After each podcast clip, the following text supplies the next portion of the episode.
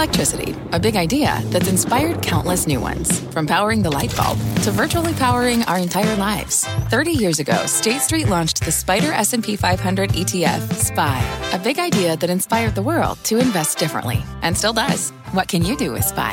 Before investing, consider the fund's investment objectives, risks, charges, and expenses. Visit ssga.com for a prospectus containing this and other information. Read it carefully before investing. SPY is subject to risks similar to those of stocks. All ETFs are subject to risk, including possible loss of principal. Alps Distributors, Inc. Distributor. Homes.com knows that when it comes to home shopping, it's never just about the house or condo. It's about the home. And what makes a home is more than just the house or property. It's the location and neighborhood. If you have kids, it's also schools, nearby parks, and transportation options. That's why Homes.com goes above and beyond to bring home shoppers the in-depth information they need to find the right home. And when I say in-depth, I'm talking deep. Each listing features comprehensive information about the neighborhood, complete with a video guide. They also have details about local schools with test scores, state rankings, and student to teacher ratio. They even have an agent directory with the sales history of each agent. So when it comes to finding a home, not just a house, this is everything you need to know, all in one place. Homes.com. We've done your homework. My mission is simple to make you money. I'm here to level the playing field for all investors. There's always a bull market somewhere, and I promise to help you find it. Mad Money starts now. Hey, I'm Cramer. Welcome to Mad Money. Welcome to Cramer America. Other people want to make friends. I'm just trying to make you some money. My job is not just to entertain, but to educate and teach you. So call me at 1-800-743-CBC or tweet me at Jim Cramer. From far away, this market looks like a beautiful patch of grass. But when you get closer, you realize that this lawn's full of weeds and dead grass and bugs and golf ball. Okay, this is what the market is really about. Not this, but this. See how the averages rallied again today. Dow inching up 47 points. S&P advancing 0.32%. The NASDAQ gaining 1.06%. The precious little NASDAQ over here. But almost three-fifths of the stocks in the S&P 500 are actually down for the year. We're in new high territory because of the other two-fifths that are up a lot. In fact, today's strength was almost entirely from technology stocks. That's pretty incredible. And the lack of breadth here explains a lot more about how the real economy is doing. Here's the real economy. The truth is the weeds are more representative than the healthy patch of lawn. In many ways, it's getting worse, not better, as the weeds begin, I think, to infect the nice part. But when you look at the whole S&P, you can't see the weeds. See, they're obscured by a handful of huge tech companies with big gains. Who wants to talk about the other 291 stocks that are down for the year? When you can focus on the incredible runs in Amazon, Microsoft, Apple, Facebook, Alphabet. It's a lot more fun talking about Tesla up 378%, than talking about GM or Ford down 27 and 21% respectively. Tesla's not a small company. It's got about 50,000 employees, but Ford and GM are more important to the economy because they employ many more people, even if their combined market capitalization is now much, much smaller than the fabulous stock that is Tesla. I know I keep harping on this idea that we can't see the damage COVID's doing to the economy because the hurt is so concentrated in small businesses that don't trade. Many smaller retailers simply can't pivot to the web fast enough. And even if they could make that pivot, it still might not even be enough to save them by this point. Now, look, I love Facebook, Etsy, Square, PayPal, and Shopify, all of which are in this gorgeous patch of grass right here, okay? Uh, because they've all gone uh, all in to helping small business go digital. But this is not a problem that can be solved by the free market, no more than the free market alone can beat COVID.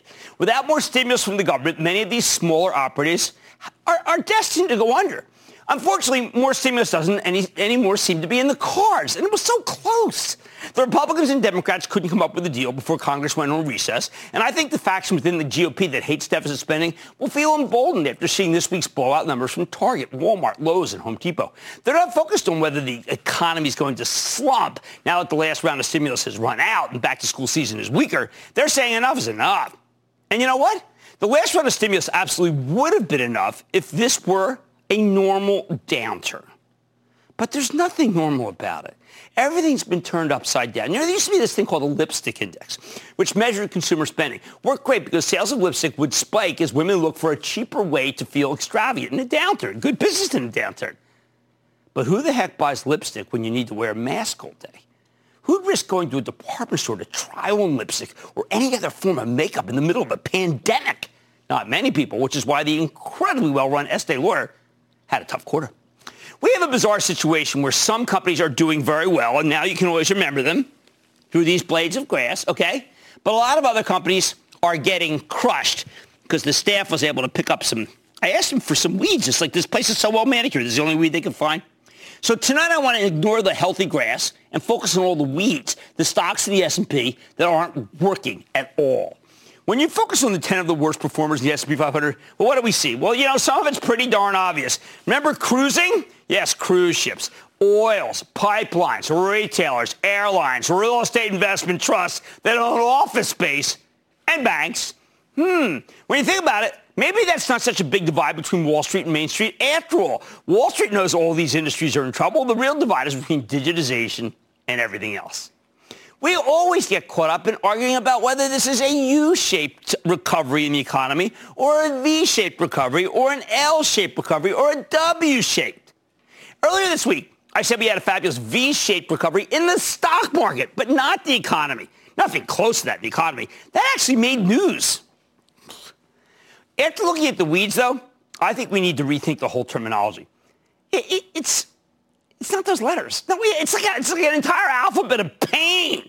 One letter is not enough. See, for instance, if you work or had a job at Norwegian Cruise or Carnival, the two worst performers in the SP, down 73 and 71 percent, you aren't feeling a V or a U or even a W-shaped recovery. You're feeling a T economy, straight down after being flat. If you're in Occidental Petroleum, the third worst performer, down 67%, well, you know what you're in? You're in a Y economy, as in why would you be so stupid as to double down and pay a fortune for Anadarko Petroleum right when oil was rolling over? If you own Coty, the beauty brand that's down 66%, or Kohl's down 63%, you're in the M economy, meaning every time you think you're going to go up, you get pushed right back down. And if you work for United Airlines off 61%, American off 56, or Delta off 53, you're in a C economy, bottoming, but you're not going to be able to close that gap anytime soon. Not going to happen. Oh, how about Simon Properties, the biggest owner of mall properties with a stock that's fallen 56%? Well, I call that an X economy. Both lines grounded down because Simon's trying to get out of their deal to double down on Taubman, another mall owner that they decided to acquire before the pandemic. Timing's everything. Finally, there's Wells Fargo, down 56% for the year, where you were hoping and praying we would merely have an L-shaped economy for them, uh, and not something worse. Well, you know, maybe it's a sagging L. Maybe it's someone with really bad handwriting. Once you go through all the decliners, you realize this is a tale of two cities market. It was the best of times. It was the worst of times. It was the spring of hope. It was the winter of despair. We had everything before us. We had nothing before us.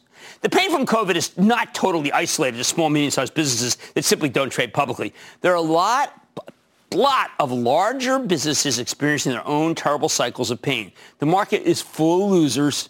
They're just not big enough to offset the strength in the tech stocks that are making a fortune right now. So what has to happen? Well, it's easy to say, don't worry about it, right? Or one day we'll get a vaccine. In the interim, just let the weeds grow. They're not going to be big enough to take over the whole lawn, right? But, you know, I, I, did feel that way for a long time, but it's beginning to look to me like a mistake. Because while the winners represent more capital, the losers represent a heck of a lot more jobs. And if you want the economy to rebound from recession, those jobs need to be protected. Unemployment in this country is too high. It's too high, period.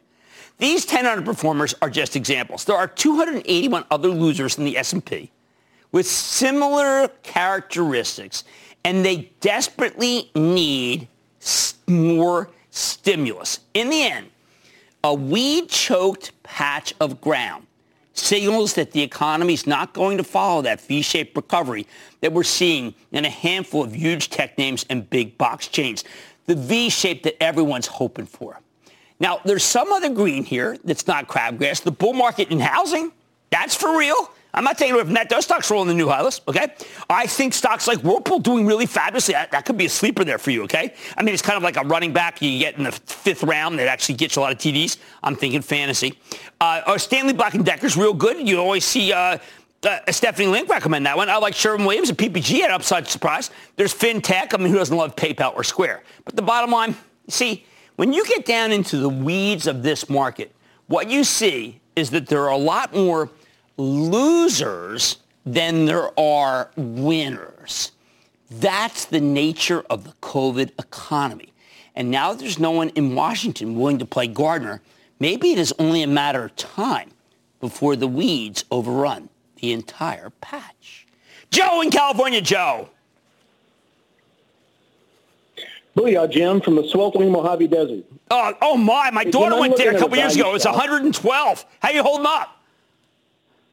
Yeah, we're living through it. It's not too bad. All right. Hey, I'm looking at a value stock that could get some momentum behind it. They got new blood on the board, and they put up earnings next week. My girlfriend hates these stores, but my question is, should I love them?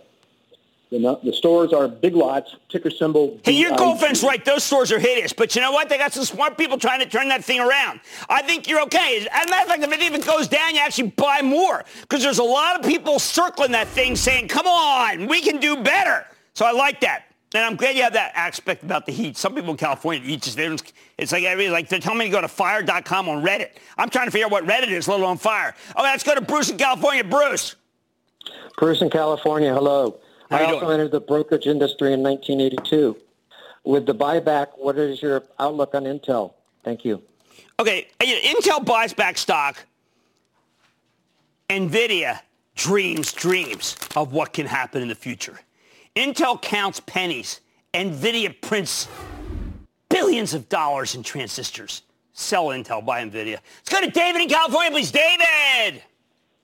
Hey, Jim. Uh, I know the market's fallen out of love with brick and mortar retail, but uh, prior to COVID, Nordstrom has been investing in their digital presence and out-of-mall strategies with their Nordstrom Local.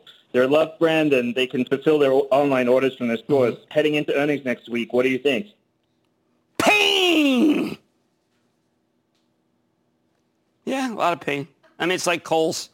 You know, Kohl's was so happy that, I mean, the Kohl's comps was like, see, we're okay we have some cash. We have Kohl's cash and we have cash. And wow. And I think that Nordstrom, maybe it goes up a couple of bucks and then the pain starts all over again because they are brick and mortar in an era where people don't want to go to brick and mortar. All right, when you get into the weeds of this market, there are a lot more losers than there are winners. So you know what? You got to tread carefully when you walk on the economy. Oh, on Mad Money tonight, Salesforce just announced it's extending its work from home policy until July 2021. I'll talk about the imp- you bugs in this thing? I'll talk about the implications for the overall market. Then how a leather jacket and a dream have made NVIDIA what Intel was in the 90s. And at a time when millions of people have been forced to work remotely, could it be worth circling back to ping identity? I've got the exclusive, so stay with Cramer. Don't miss a second of Mad Money. Follow at Jim Cramer on Twitter. Have a question? Tweet Cramer. Hashtag mad tweets. Send Jim an email to madmoney at cnbc.com or give us a call at 1 800 743 CNBC. Miss something? Head to madmoney.cnbc.com. Fact Running a business is not getting easier on your wallet. With higher expenses on materials, employees, distribution, and borrowing, everything costs more. Also, a fact smart businesses are reducing costs and headaches by graduating to NetSuite by Oracle. NetSuite is the number one cloud financial system, bringing accounting, financial management, inventory, and HR into one platform and one source of truth. With NetSuite, you reduce IT costs because NetSuite lives in the cloud with no hardware required, accessed from anywhere. You can cut the cost of maintaining multiple systems because you've got one unified business management suite. You improve efficiency by bringing all your major business processes into one platform, slashing manual tasks and errors. Over 37,000 companies have already made the move. See how you'll profit with NetSuite, and then you can think of all the ways you could be spending the money you save. Company retreat in Malibu, anyone? By popular demand, NetSuite is offering a one-of-a-kind flexible financing program for a few more weeks. Head to netsuite.com to start saving. When you're hiring, the best way to search for a candidate isn't to search at all. Don't search, match with Indeed. Indeed is your matching and hiring platform with over 350 million global monthly visitors, according to Indeed data, and a matching engine that helps you find quality candidates fast. Use Indeed for scheduling, screening, and messaging to connect with candidates faster. Plus, 93% of employers agree Indeed delivers the highest quality matches compared to other job sites, according to a recent Indeed survey. Leveraging over 140 million qualifications and preferences every day, Indeed's matching engine is constantly learning from your preferences. Join more than 3.5 million businesses worldwide that use Indeed. Listeners of this show will get a $75 sponsored job credit to get your jobs more visibility at Indeed.com slash Mad Money. Just go to Indeed.com slash Mad Money right now and support this show by saying you heard about Indeed on this podcast. Indeed.com slash Mad Money. Terms and conditions apply. Need to hire? You need Indeed.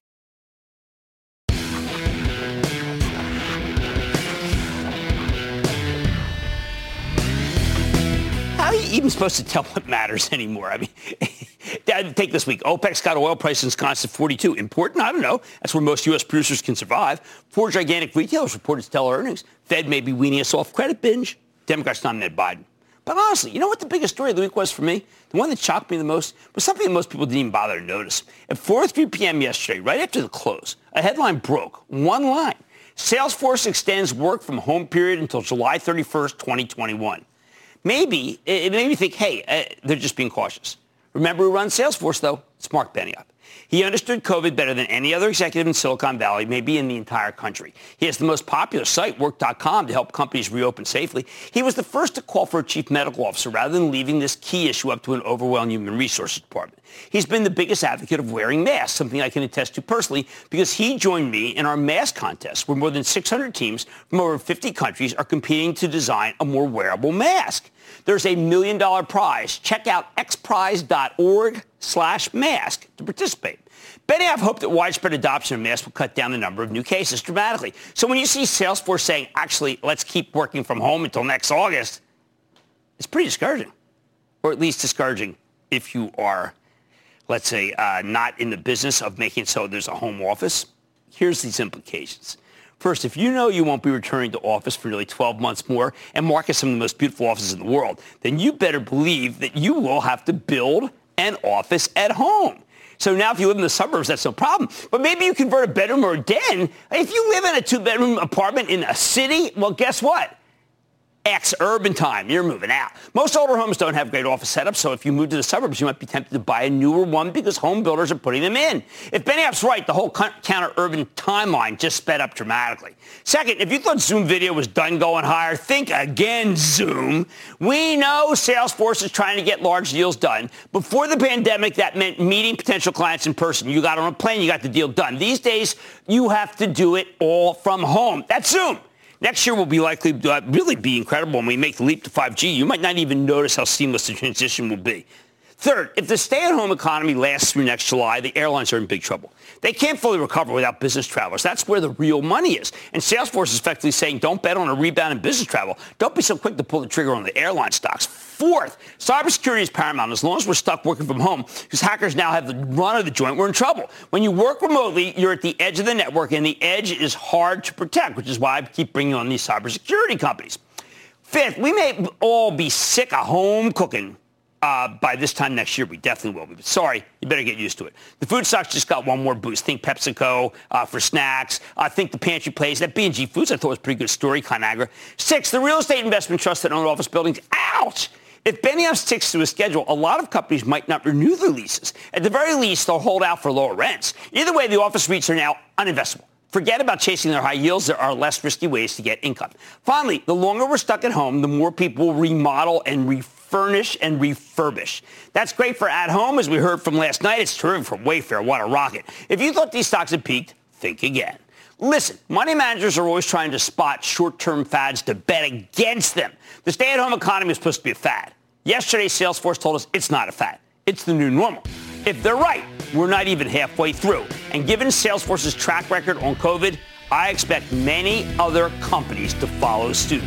Stick with Cramer. The spirit of performance defines Acura, and now it's electric. Introducing the all-electric ZDX, Acura's most powerful SUV yet. While what powers their cars may change, the energy that makes Acura never will. Crafted using the same formula that brought them electrified supercars and multiple IMSA championships, the ZDX has track tested performance that packs an energy all its own. With a premium Bang & Olufsen sound system and up to 313 mile range on a single charge, and a Type S variant with an estimated 500 horsepower, the ZDX is everything they said electric could never be.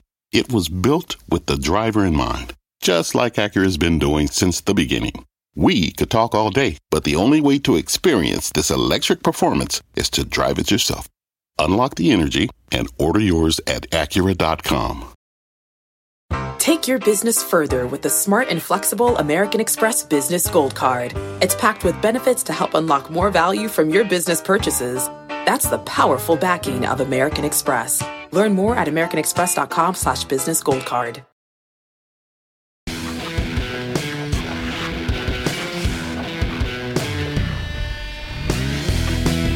Years ago, I renamed my dog NVIDIA. And aside from a brief stretch near the end of 2018, I have never regretted that decision. Although it's been a confusing experience for the dog formerly known as Everest. I've said over and over that NVIDIA is to this decade what Intel was to the 90s, a semiconductor company that's revolutionizing entire industries, one that's essential to the new world order and technology. Their chips power the data center, artificial intelligence, machine learning, and high-end video game graphics. I used to think NVIDIA owned the future, but that future is rapidly becoming the present. And that's why we own the stock from my charitable trust, which you can follow along by joining the ActionAlertsPlus.com club. And that's why NVIDIA, my dog, has a pass to NVIDIA's spectacular Santa Clara headquarters. The company is doing great before COVID came to town, but the big story of the pandemic is that we've packed maybe five years of digitization into the last six months. So when NVIDIA reported last night, it should have come. No surprise. No surprise they knocked it out of the park. That's what I predicted on Monday. Although I also warned you that the stock might fail to rally, if only because it had run so much. I mean, this thing was under $300 pre-COVID, and it is now in the 480s. And sure enough, the stock initially sold off in after-hours trading, even though NVIDIA delivered a magnificent top and bottom line beat. I mean, even though their guidance for next quarter was substantially higher than Wall Street expected, even though the analysts climbed all over themselves to raise their price targets, Morgan Stanley 507, JP Morgan 510, Wells Fargo to 535, OpCo to 550, Jeffrey, Jefferies to 570, Needham to around 600. Even with all that, some clowns decided they had to sell the news yeah, yeah, they had to do that. See, they had to go buy it here yesterday when I was saying don't jinx it, and then they had to sell it here. Why? Because they're dumb as a bag. They're dumber than this beast which is really saying something. That's a very low bar. All right, they figured NVIDIA was priced for perfection, and while this quarter was absolutely stellar, it wasn't exactly perfect. The one fly in the ointment, NVIDIA's on-premises data center sales were widely seen as suboptimal. I mean, that's why people sold it first. But if you thought about this for more than like two seconds, you would have realized the weak on-premises business is just the flip side of the company's incredible strength in regular data centers. See, when we talk about on-premises data centers demand, we mean data centers that companies operate at their own offices. And well, guess what? Have you thought about that? The offices are closed right now. But here's the thing, and this is why uh, the, the, big reason why NVIDIA stock turned around at 945 after we got the knucklehead Jimmy Chill, after we got the ill-advised people out. Uh, the on-premises business is the past. Look at it like this. The opposite of on-premises is the cloud. Why build your own data center, your own office, when you just use high-speed internet to con- connect to a gigantic data warehouse run by the pros? Serious companies don't even use on-premises software anymore. Why the heck would they invest in on-premises data centers when the cloud is so much cheaper, more efficient, and much able, much better to be able to get data from?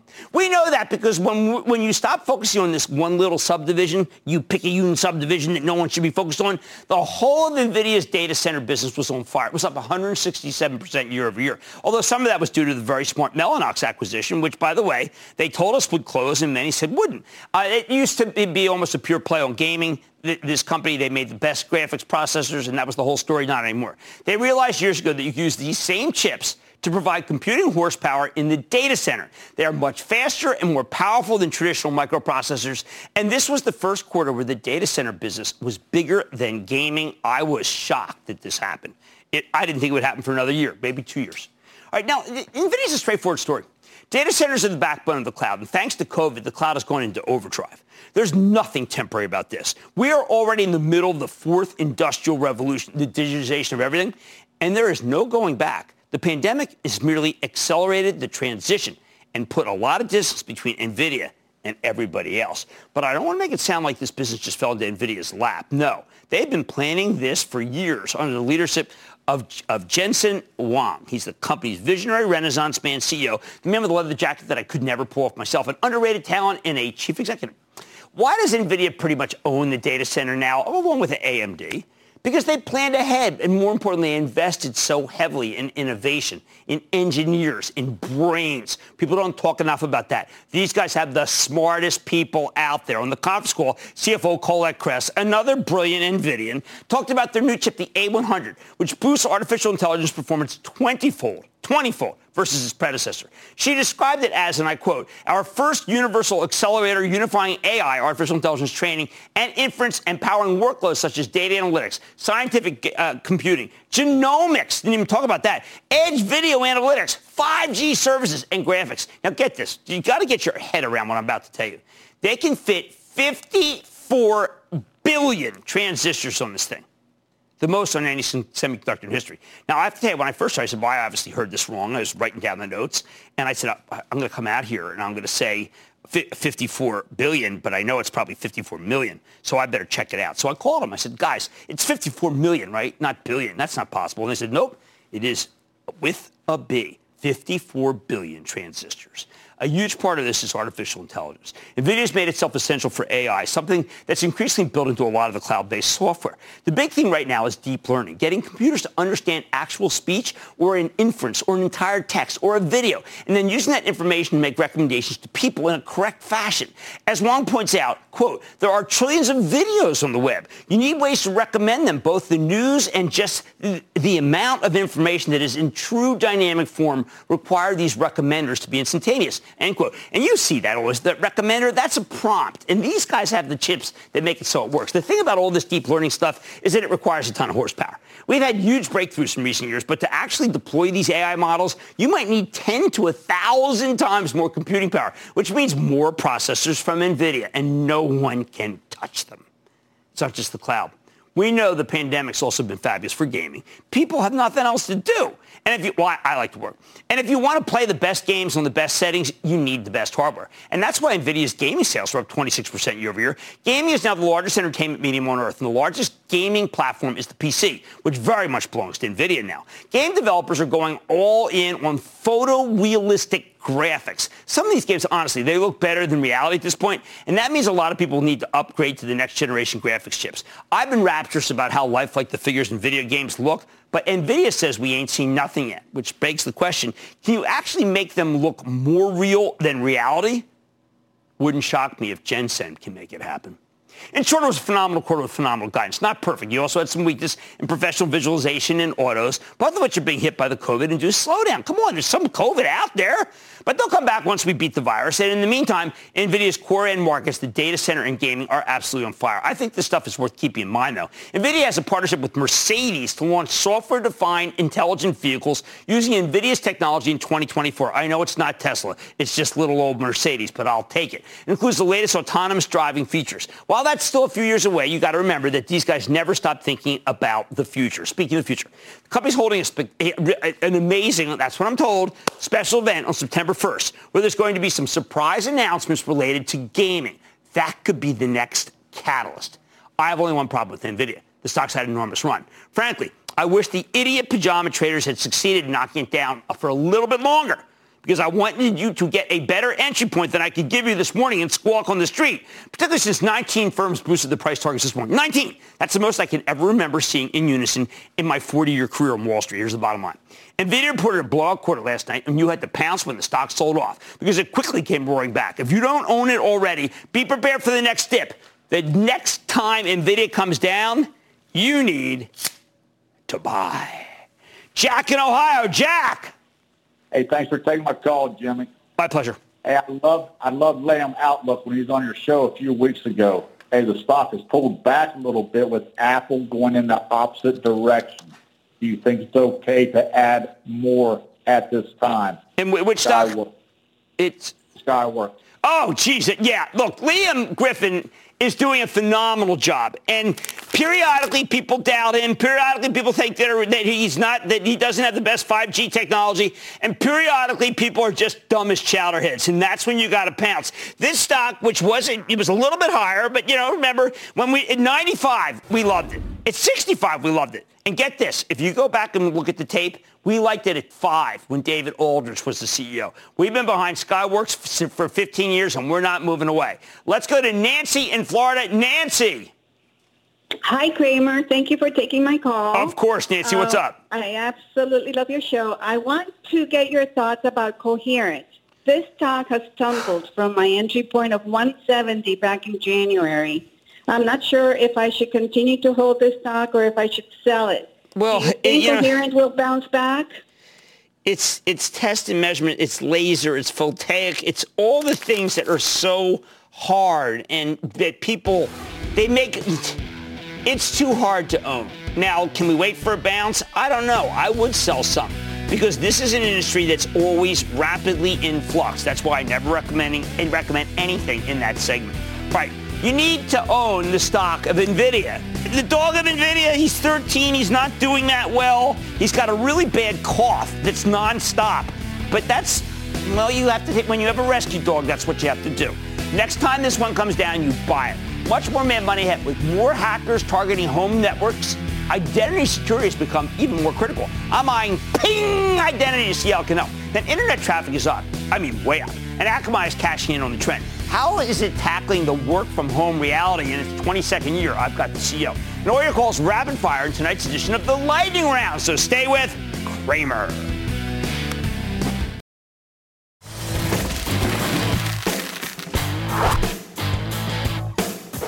Is it time to circle back to ping identity? This is a cybersecurity play that came public last September. They handle identity and access management, like Okta or SailPoint Technologies that we just had on last week, at a time when millions of people have been forced to work remotely. Identity management is more essential than ever. Businesses need to ensure that people logging in from all over the place are who they say they are. So Ping has been a very good performer. The stock's up 40% since we last spoke to them roughly three months ago. However, in the last couple of weeks, the thing's been pulled back from its highs. Uh, first was that rotation out of the COVID winners. Then Ping reported a quarter that was good, but not great. While they delivered a solid top and bottom line beat with some major new deals, management declined to reinstate their full year guidance as some companies are doing, and the forecast for the next quarter came in a little bit lighter than some of the analysts were looking for. Now, if management was simply being conservative, though, eh, then it may make sense that the stock is now rebounding and you should get in on it. So could it have more upside? Let's check in with Andre Durand. He's the CEO of Ping Identity Holding. Find out more about his quarter and his company's prospects. Mr. Durand, welcome back to Mad Money. It's great to be here, Jim. Thanks for having me. Okay, so Andre, uh, well, I got, let's say we got kids and we're paying $85,000 a year for them to go to college. And they're told, hey, listen, we're not going to, we have an incident of COVID and they're coming home and they're taking classes online. How can I be sure that my kid is in? And how can, more importantly, the school be sure that everybody's paying and that people are who they say they are? Jim, look, it's, it's one of the biggest problems we have as a society today is really making sure that all of these uh, digital interactions we're having are taking place with the people that we think we're actually interacting with. So, I mean, it's, it's literally universal. And more than ever, we're doing everything online. We're doing telemedicine online. We're doing uh, re- remote uh, transactions, financial transactions with people. And it all breaks down if we don't know who we're talking to. So what Ping is focused on is making sure that we uh, provide the tools and technology for enterprises to serve their customers, uh, provide better experiences, to make sure that their employees who are now working from home can get access to the resources they need.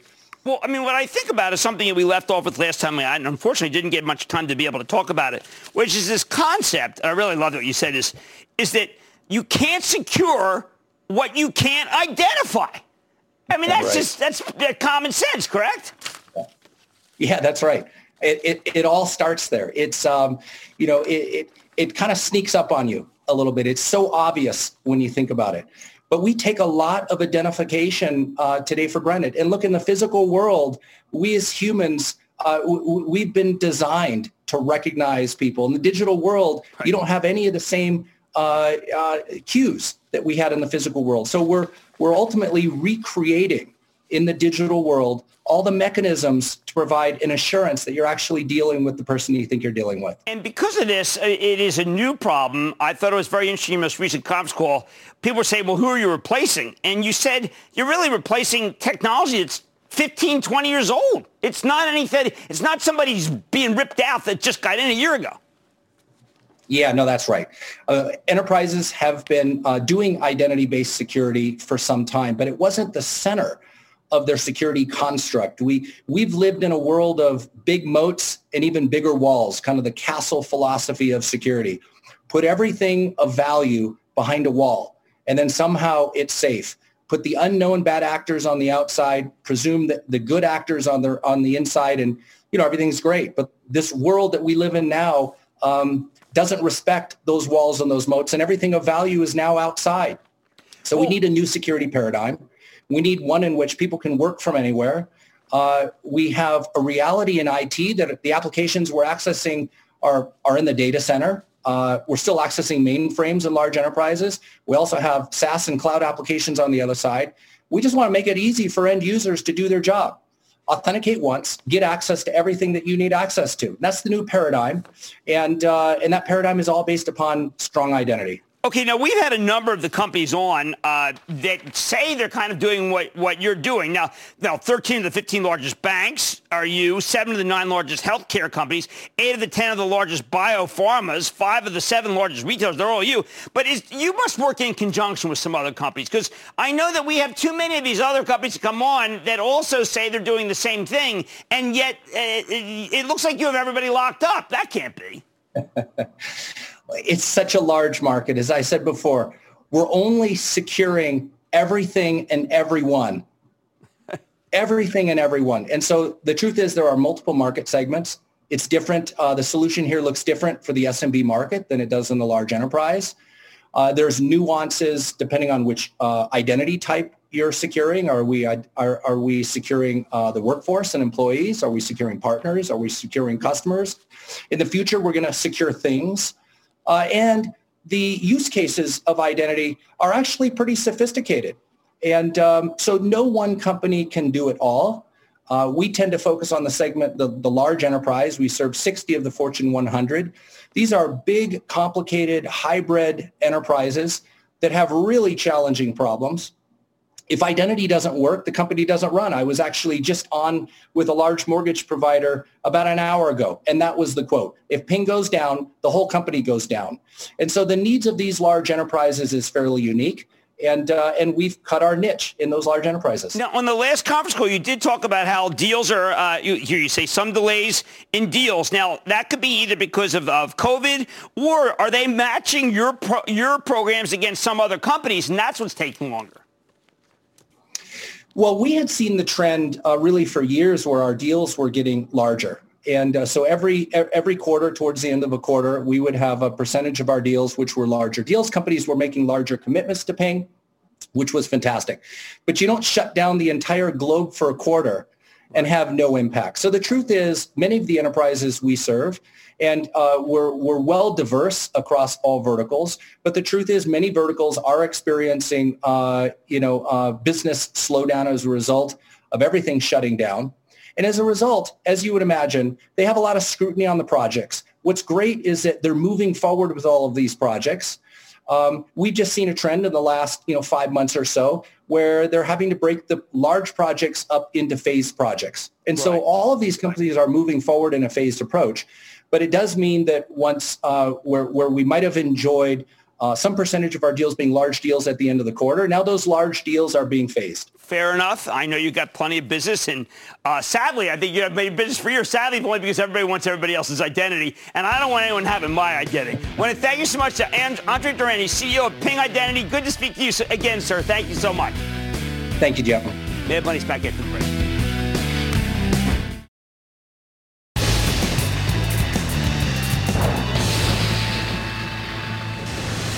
It is time. It's time for the lightning round. And then the lightning round is over. Are you ready, Ski Dad? It's time for the lightning round. Let's start with David in Illinois. David. Hey, Dr. Cramer, how's your summer going? David, it's been excellent, and how have you been? I've been great. Jim, it's not the missing link, and it's not Sasquatch. It's Yeti. I love Yeti. I'm not kidding. People have been short this thing against me since 16. And Dave, I got to tell you, Yeti's better than ever. It is such a good company, and the brand keeps getting extension and extension. I think Yeti is a good one. Always great to hear from you. Let's go to Tony in New Jersey. Tony! Hey, Jim. How you doing? I'm doing well. How about you? Good, good. Wondering uh, whether you think it's a good time to buy Under Armour stock. Uh, a lot uh, of bad news has already been out It's a heartbreaker. That. The thing is a heartbreaker. I mean, they still have to get that inventory under control. I am not going to tell you to sell Under Armour. I am going to say that I can't. I don't know. I, I've not lost faith. They do have a great mass division too. I just can't get. I'd rather have you buy Nike. Honestly, even up here, buy Nike. Let's go to Lee in Florida. Lee. Hi, Jim Cramer. Yes. Booyah. Booyah. I'm asking you about NCIX. I can't find anything wrong with it. but, you know, they do it. like central nervous system. They do anxiety, depression. That's a very hard area. Almost everybody fails at it, so I'm going to take a pass on that one. Let's go to Bo in Florida. Bo. Booyah, Jimmy, coming to you live from Ponte Vedra, Florida. This stock looks like it's forming a nice cup going into earnings with good volume. What are your thoughts on UMA, ticker symbol O? Oh my, we have to go back to UMA because you know I liked it. It was, uh, but it's small business, so now I got to suddenly uh, double up because when it's small business, suddenly I got to worry. What can I say? Let's go to Rick in my home state of New Jersey. Rick. Hello, Jim. How you doing? I am doing well, Rick. How about you? I'm getting ready to do some gardening. What's going on? All right, I got one for you here. It's uh, ticker CNTG, Centogene. Oh man, that I don't I don't even know if Centogene knows Centogene. We're gonna have to do some homework. Maybe we bring on the good professor who runs Centogene. Get a little more information. That's a little tiny point. Let's go to Tom in Pennsylvania. Tom. Jim, how are you? I'm doing well, Tom. How about you?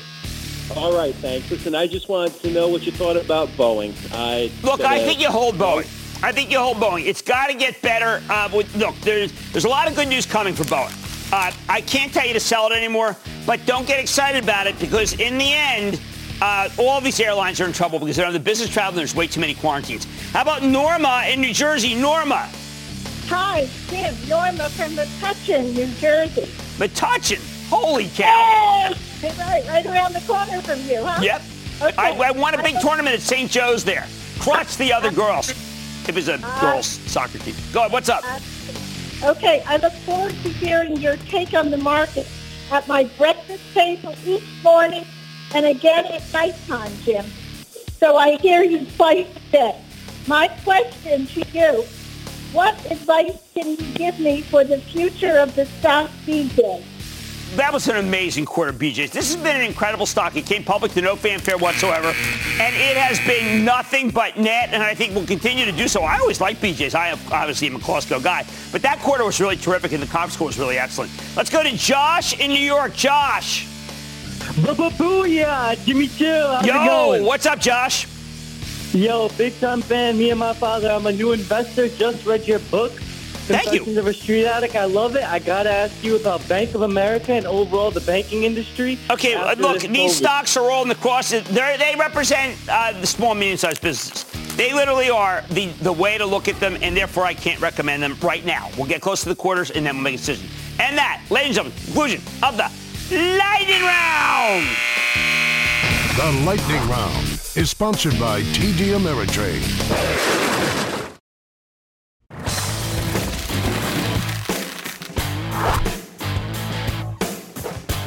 Here's a question uh, people want. They want to know, is there a way to bet on the high-flying tech stocks that dominate the COVID era without giving yourself vertigo, without creating a lot of fear? Now, many of the COVID winners are expensive, unprofitable, and totally at the mercy of momentum traders. But not all of them. Take Akamai Technologies, the world's largest cloud-based content delivery platform. I used to call these guys the fast lane on the information superhighway back before the cloud was even a concept. For companies that stream content over the web, whether we're talking video or gaming or mobile commerce or even smart manufacturing, Akamai makes it all run smoothly with a terrific built-in cybersecurity franchise to boot. And this company's been around for a long long time. Akamai just turned 22 today. We know the business is on fire because they reported fabulous quarter three weeks ago. They're in the same industry as something like a Fastly, but unlike Fastly, Akamai is a profitable, established enterprise with a stock that sells for just 20 times next year's earnings estimates. This is a tech alpha with a 14% revenue growth, 30% earnings growth, yet it trades like a consumer packaged goods stock. So even though the stock is up nearly 30% for the year, I think it's got more room to run. Do not take it from me. Let's dig deeper with Dr. Tom Leighton, PhD, the co-founder and CEO of Akamai, to learn more about his, how his company's doing, where it's headed. Dr. Leighton, happy 22nd anniversary and welcome to Mad Money. Thank you very much. Great to be with you. Well, I've got to tell you, it is a joy to have you on because I remember when the company came public. I remember when it started. And of course, I remember because I started TheStreet.com and I realized there is only one company that is really going to dominate this industry, and it's yours. And here we are 22 years later, and everybody else is pretty much gone. And you're still here doing better than ever. So what's in the DNA to make it so that you could go 22 years? Well, you know, we're unique in our edge platform, our ability to really do edge computing, uh, you know, on servers that are located in 4,000 places, close to the billions of end users uh, in a thousand cities. So we really can deliver a, a great experience to end users, and we really can make it be secure.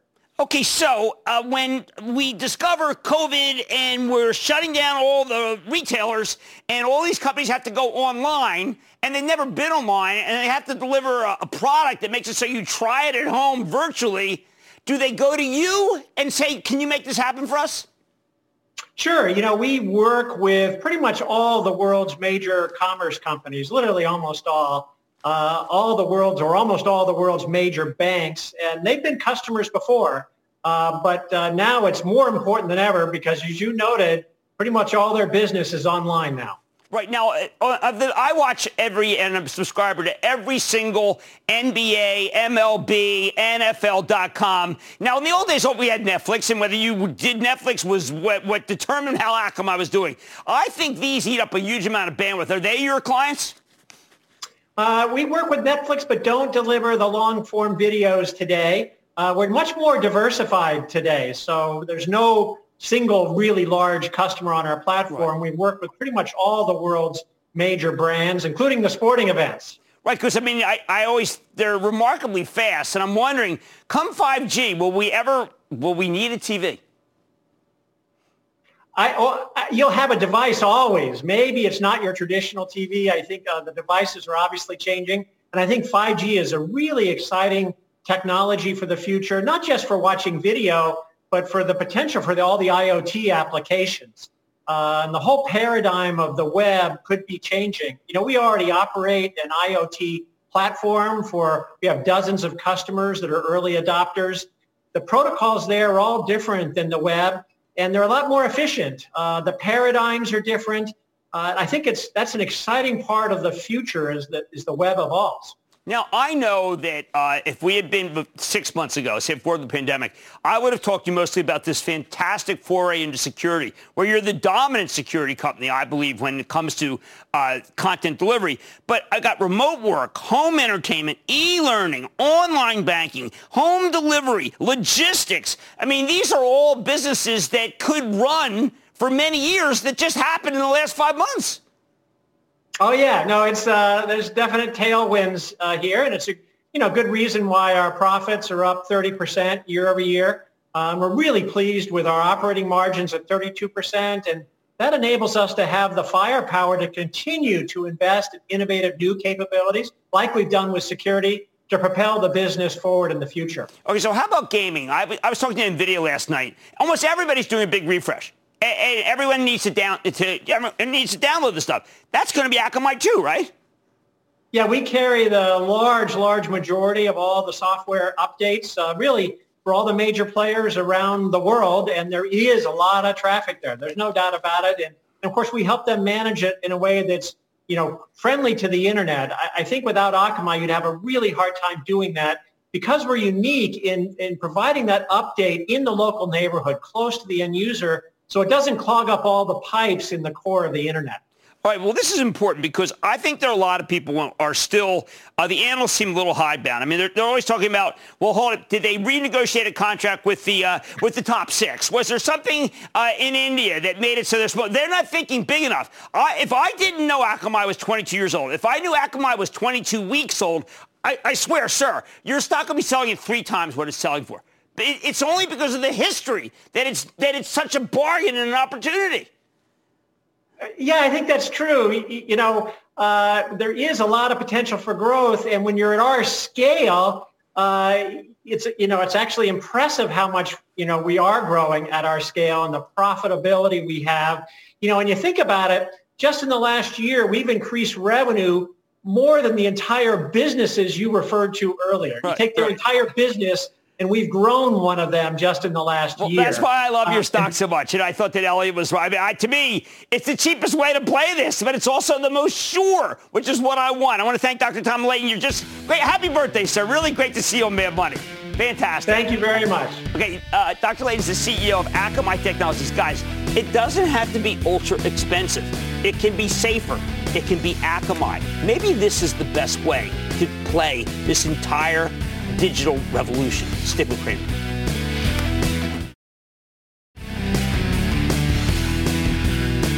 If you liked NVIDIA, then I need you to do this. I actually need you to go listen or read the conference call. It's a really hard story.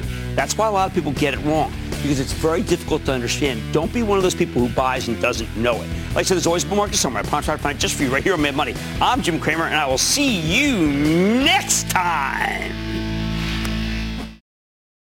Sometimes it takes a different approach to help you unlock your true potential. With Capella University's game changing FlexPath learning format, you gain relevant skills you can apply to your career right away. Earn your degree from an accredited university and be confident in the quality of your education. Imagine your future differently at capella.edu. Capella University is accredited by the Higher Learning Commission. Learn more at capella.edu slash accreditation.